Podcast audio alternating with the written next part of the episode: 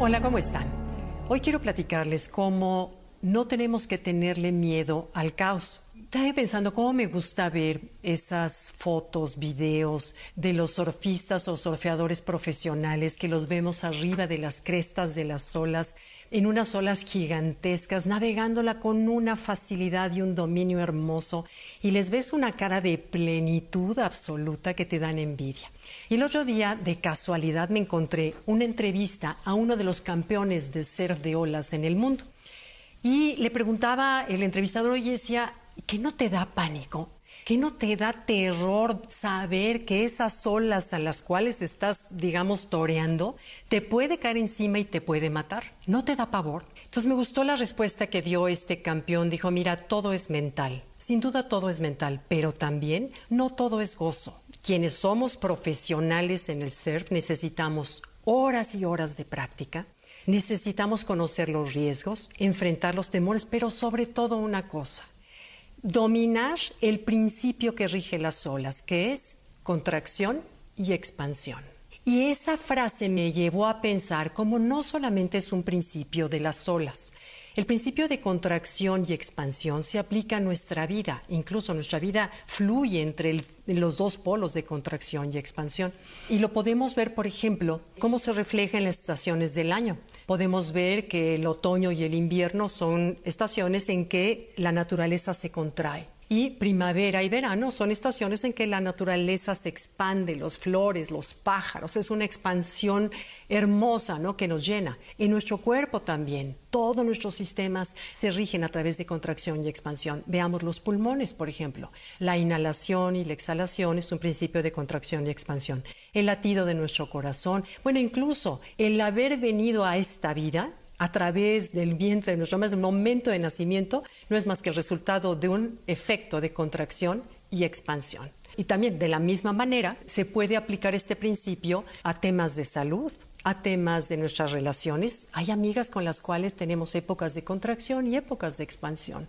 En nuestra salud no siempre estamos sanos, sanos, sanos. Siempre tenemos ratitos en contracción y expansión que el cuerpo te pide descansar, tranquilizarte. Surge también, por ejemplo, en una conversación. Hay veces en que las conversaciones se expanden y hay veces en que se contraen y todo mundo se queda callado.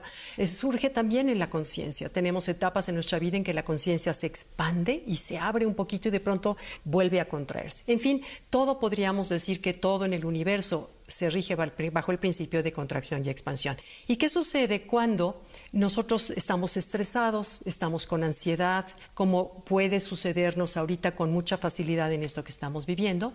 ¿Qué es lo que sucede? Que bueno, nuestro estómago se contrae, la garganta se aprieta, los músculos se tensan y como bien decía el surfeador, todo es mental. O sea, el cuerpo no se hubiera estresado si no es que lo comanda un pensamiento en la mente. Entonces, lo que la vida podríamos traducir en esta contracción y expansión, lo podríamos traducir en términos más cotidianos, que sería el caos y el orden. Y la vida fluye entre caos y el orden. Y lo que nos toca aprender cuando llega esto, porque hay veces en que la vida, nuestro creador, el guionista de nuestra vida nos manda exámenes sorpresa, ¿cierto? Exámenes sorpresa en que no esperábamos que nos llegara por ningún lado. Y ahí es en donde nosotros tenemos que comprender que el primero, el sentir el caos de momento es lo natural, pero también aprender que no podemos controlar nada. Ahorita esto, todo está fuera de nuestro control y para quienes somos controladoras, como su segura servidora, de veras te das cuenta que no puedes controlar el universo porque lo he comprobado en carne propia. A mayor control queremos tener de las cosas, mayor es el sufrimiento. Entonces, entender que el control es una ilusión y rendirnos a que no podemos controlar nada, más que lo que está, yo creo que dentro de nuestro propio cerebro y cabeza, porque de ahí es donde vamos a crear lo que experimentaremos. Pero bueno, ese es otro tema. Eh, y que la, la contracción es inevitable, es inevitable en la vida. No puede todo en la vida estar en absoluta expansión. Necesita como ley tener etapas de contracción. Pero fíjense cómo si volteamos hacia atrás y revisamos los momentos de contracción de nuestra vida, quizás son los momentos en que más hemos crecido, más hemos aprendido, nos hemos humanizado y más hemos abierto la conciencia. Entonces, démosles la bienvenida a estas etapas de caos, de contracción, sepamos que son naturales y que depende de cómo la tomo yo, que si yo la tomo con tranquilidad, con serenidad, sabiendo que es pasajera, porque todo pasa. Y no puede, así como no puede estar todo en expansión, tampoco puede estar todo en contracción. Necesita, la ley natural requiere que regrese como esas olas del mar que los surfeadores dominan. Bueno, la vida es así, como esas olas, y sepamos que hay que saber ese principio que nos gobierna de contracción-expansión para empezar como a visualizar, a gozar en el momento en que estamos en la contracción, empezar a visualizar en los momentos en que nos tocará muy pronto, cercano, expandirnos y nos vamos a expandir